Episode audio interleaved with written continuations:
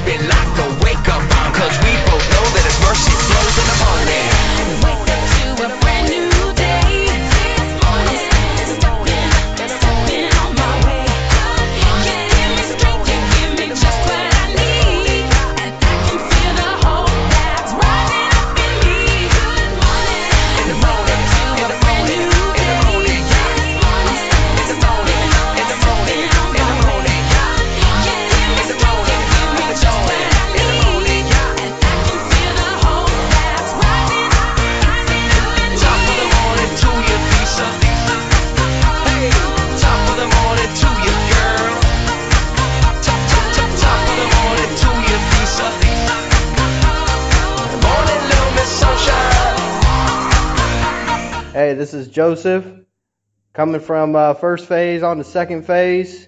Uh, shout out to all the bro- brothers at the uh, farmhouse. I love you all. Uh, you you've all inspired me. You've all encouraged me to keep pushing forward, and I'd like to thank you. And now, as we turn our attention to the reading of the New Testament, our narrative today comes from the book of Jude, chapter 1. We'll read the entire book, it's a very short book, verses 1 through 25. Now, Jude's letter focuses on apostasy. It's when people turn away from God's truth and embrace false teachings. Jude reminded his readers of God's judgment on those who had left the faith. This letter warns against false teachers, in this case, probably Gnostic teachers, uh, and uh, Gnostics opposed two of the basic tenets of Christianity the incarnation of Christ and the call to Christian ethics. Jude wrote to combat these false teachings and to encourage true doctrine and right conduct. Jude was a brother of James, who was one of the leaders in the early church. Now, both these men were Jesus' half brothers. Mary was their mother, and Joseph was their father. Although Mary was Jesus' true mother, God was Jesus' true father. Now, Jude emphasizes the important relationship between correct doctrine and true faith. The truth of the Bible must not be compromised because it gives us the real facts about Jesus and salvation. The Bible is inspired by God and should never be twisted or manipulated. When it is, we can become confused over right and wrong and lose sight of the only path that leads to eternal life. Before writing about salvation, then, Jude felt he had to set his readers back on the right track, calling them back to the basics of their faith. Then the way to salvation would be clearer. His holy people is a term that refers to all believers, even you and I today. Now, when the Lord's Supper was celebrated in the early church, believers would eat a full meal before taking part in the communion with a sharing of the bread and wine. The meal was called a fellowship meal, and it was designed to be a sacred time of fellowship to prepare one's heart for communion. Well, in several of the churches, however, this meal had turned into a time of gluttony and drunken revelry. In Corinth, for example, some people hastily gobbled food while others went hungry. You know, no church function should be an occasion for selfishness, gluttony, greed, disorder, or other sins that destroy unity or take one's mind away from the real purpose of gathering together. Now, the audience to whom Jude wrote was vulnerable to uh, heresies and to temptations toward immoral living. The same way we are today. Jude encouraged the believers to remain firm in their faith and trust in God's promises for their futures. This was all the more important because they were living in a time of increased apostasies, turning away from God. Now, God can keep us from falling, and He guarantees that if we remain faithful, He will bring us into His presence and give us everlasting joy. All right, with that, let's begin our reading today, here in the New Testament. December 8th, the New Testament. Jude chapter 1, verses 1 through 25. This letter is from Jude, a slave of Jesus Christ and a brother of James. I am writing to all who have been called by God the Father, who loves you and keeps you safe in the care of Jesus Christ. May God give you more and more mercy, peace, and love. Dear friends, I had been eagerly planning to write to you about the salvation we all share, but now I find that I must write about something else, urging you to defend the faith that God has entrusted once for all time to his holy people. I say this because some ungodly people have wormed their way into your churches, saying that God's marvelous grace allows us to live immoral lives. The condemnation of such people was recorded long ago, for they have denied our only Master and Lord, Jesus Christ. So I want to remind you, though you already know these things, that Jesus first rescued the nation of Israel from Egypt but later he destroyed those who did not remain faithful. And I remind you of the angels, who did not stay within the limits of authority God gave them, but left the place where they belonged. God has kept them securely chained in prisons of darkness, waiting for the great day of judgment. And don't forget Sodom and Gomorrah and their neighboring towns, which were filled with immorality and every kind of sexual perversion. Those cities were destroyed by fire and serve as a warning of eternal fire of God's judgment. In the same way, these people who claim authority from their dreams live immoral lives, defy authority, and scoff at supernatural beings. But even Michael, one of the mightiest of the angels, did not dare accuse the devil of blasphemy, but simply said, The Lord rebuke you. This took place when Michael was arguing with the devil about Moses' body.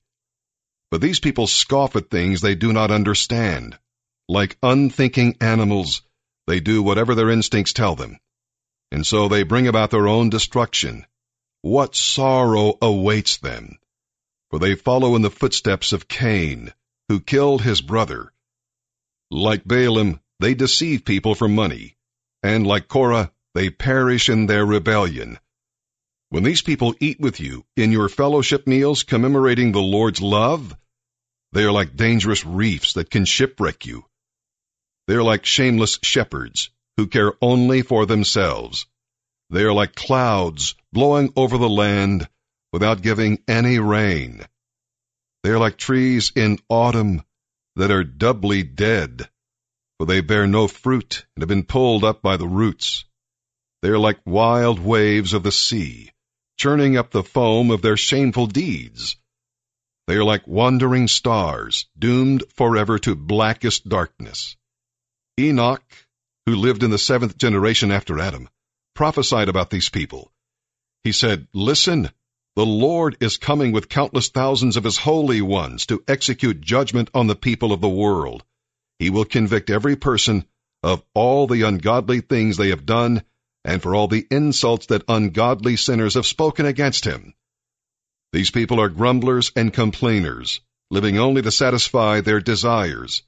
They brag loudly about themselves, and they flatter others to get what they want. But you, my dear friends, must remember what the apostles of our Lord Jesus Christ said. They told you that in the last times there would be scoffers whose purpose in life is to satisfy their ungodly desires. These people are the ones who are creating divisions among you. They follow their natural instincts because they do not have God's Spirit in them. But you, dear friends, must build each other up in your most holy faith. Pray in the power of the Holy Spirit and await the mercy of our Lord Jesus Christ, who will bring you eternal life. In this way, you will keep yourselves safe in God's love. And you must show mercy to those whose faith is wavering. Rescue others by snatching them from the flames of judgment. Show mercy to still others, but do so with great caution, hating the sins that contaminate their lives. Now, all glory to God, who is able to keep you from falling away, and will bring you with great joy into his glorious presence without a single fault. All glory to him who alone is God, our Savior through Jesus Christ our Lord. All glory, majesty, power, and authority are his before all time, and in the present, and beyond all time. If you've been walking the same old road for miles and miles, you've been hearing the same old voice tell the same old lies,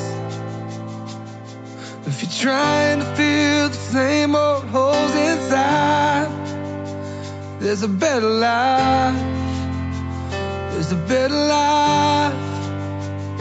If you got pain, he's a pain taker. If you feel lost, he's a way maker. If you need freedom, save it. he's a prison shaking savior. If you got chains, he's a chain breaker. We've all searched for the light of day in the dead of night. We've all found ourselves worn out from the same old fight. We've all run to things we know just ain't right. And there's a better life. There's a better life. If you got pain, he's a pain taker. If you feel lost,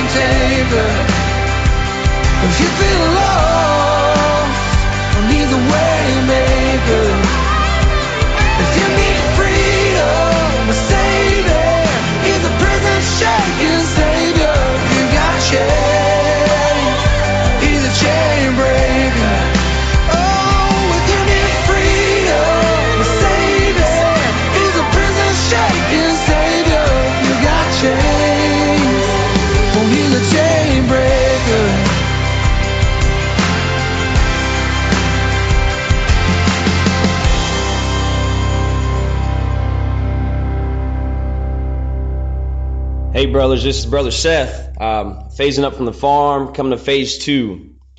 I just want to tell all the new brothers that are coming in, just it's not as hard as you think it is. Everything's a lot. It seems like it, but really just look around. Everyone loves you, and uh, just know, just know this: when you're feeling down, when you're feeling low, there's always two people that love you. I love you, and the Lord loves you.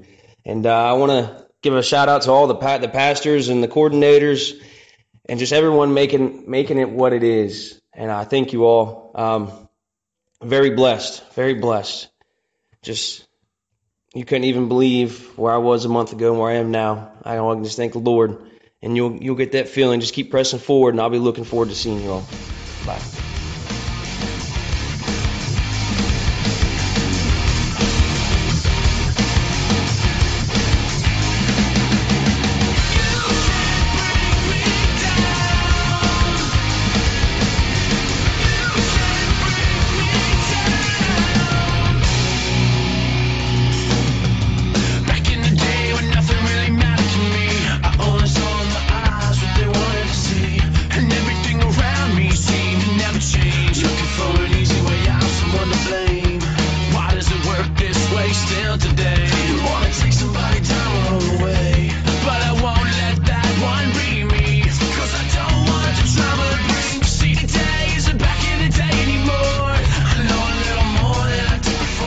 Don't forget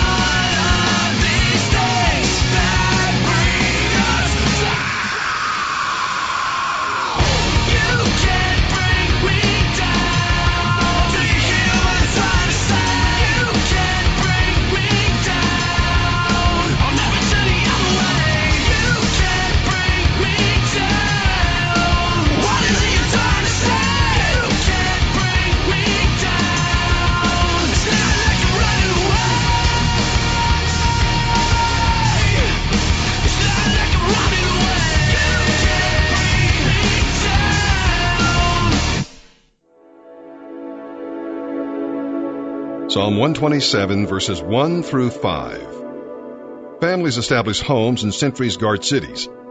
But both these activities are futile unless God is in them.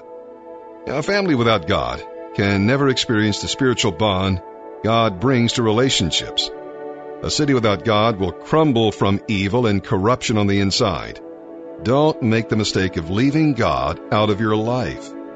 If you do, all your accomplishments will be futile. Make God your highest priority and let Him do the building. Now, God is not against human effort. Hard work honors God. But working to the exclusion of rest or to the neglect of family may be a cover up for an inability to trust God to provide for our needs. We all need adequate rest and times of spiritual refreshment. On the other hand, this verse that we'll read about here in this uh, subject is not an excuse to be lazy. So be careful to maintain a balance. Work while trusting God, and also rest while trusting Him. Too often children are seen as liabilities rather than assets. But the Bible here today calls children a gift from the Lord, a reward. We can learn valuable lessons from their inquisitive minds and trusting spirits. Those who view children as a distraction or nuisance should instead see them as an opportunity to shape the future. We dare not treat children as an inconvenience when God values them so highly. Psalm 127, verses 1 through 5. A song for pilgrims ascending to Jerusalem. A psalm of Solomon. Unless the Lord builds a house, the work of the builders is wasted. Unless the Lord protects a city, guarding it with sentries will do no good. It is useless for you to work so hard from early morning until late at night, anxiously working for food to eat. For God gives rest to his loved ones. Children are a gift from the Lord. They are a reward from him. Children born to a young man are like arrows in a warrior's hands. How joyful is the man whose quiver is full of them! He will not be put to shame when he confronts his accusers at the city gates. Proverbs chapter 29, verses 15 through 17. To discipline a child produces wisdom, but a mother is disgraced by an undisciplined child. When the wicked are in authority, sin flourishes, but the godly will live to see their downfall. Discipline your children, and they will give you peace of mind and will make your heart glad.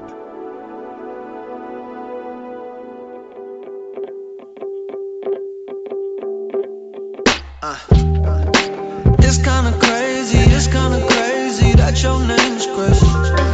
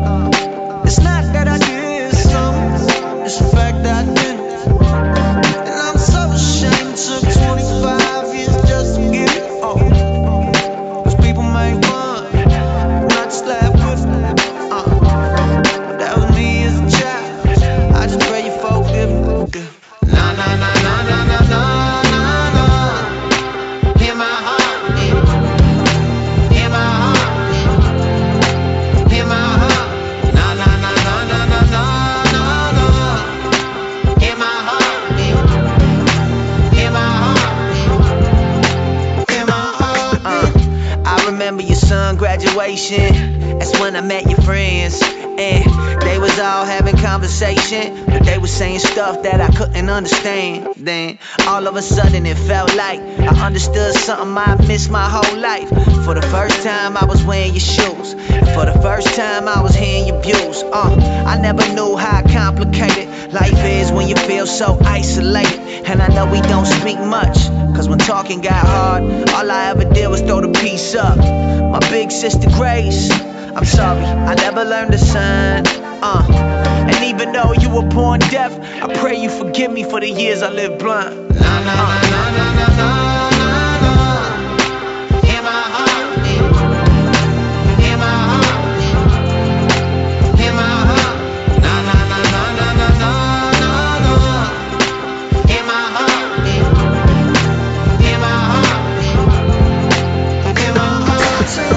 sometimes these words aren't enough so let me show you.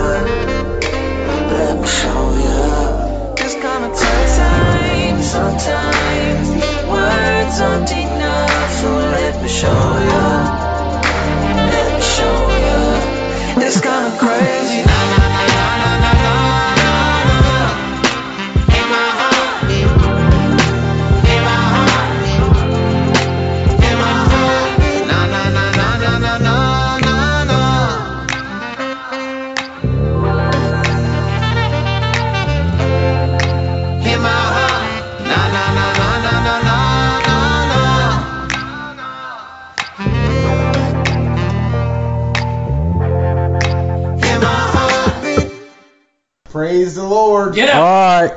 radio's over. Get up. Get up. Go to work. Go to work. See you at dinner.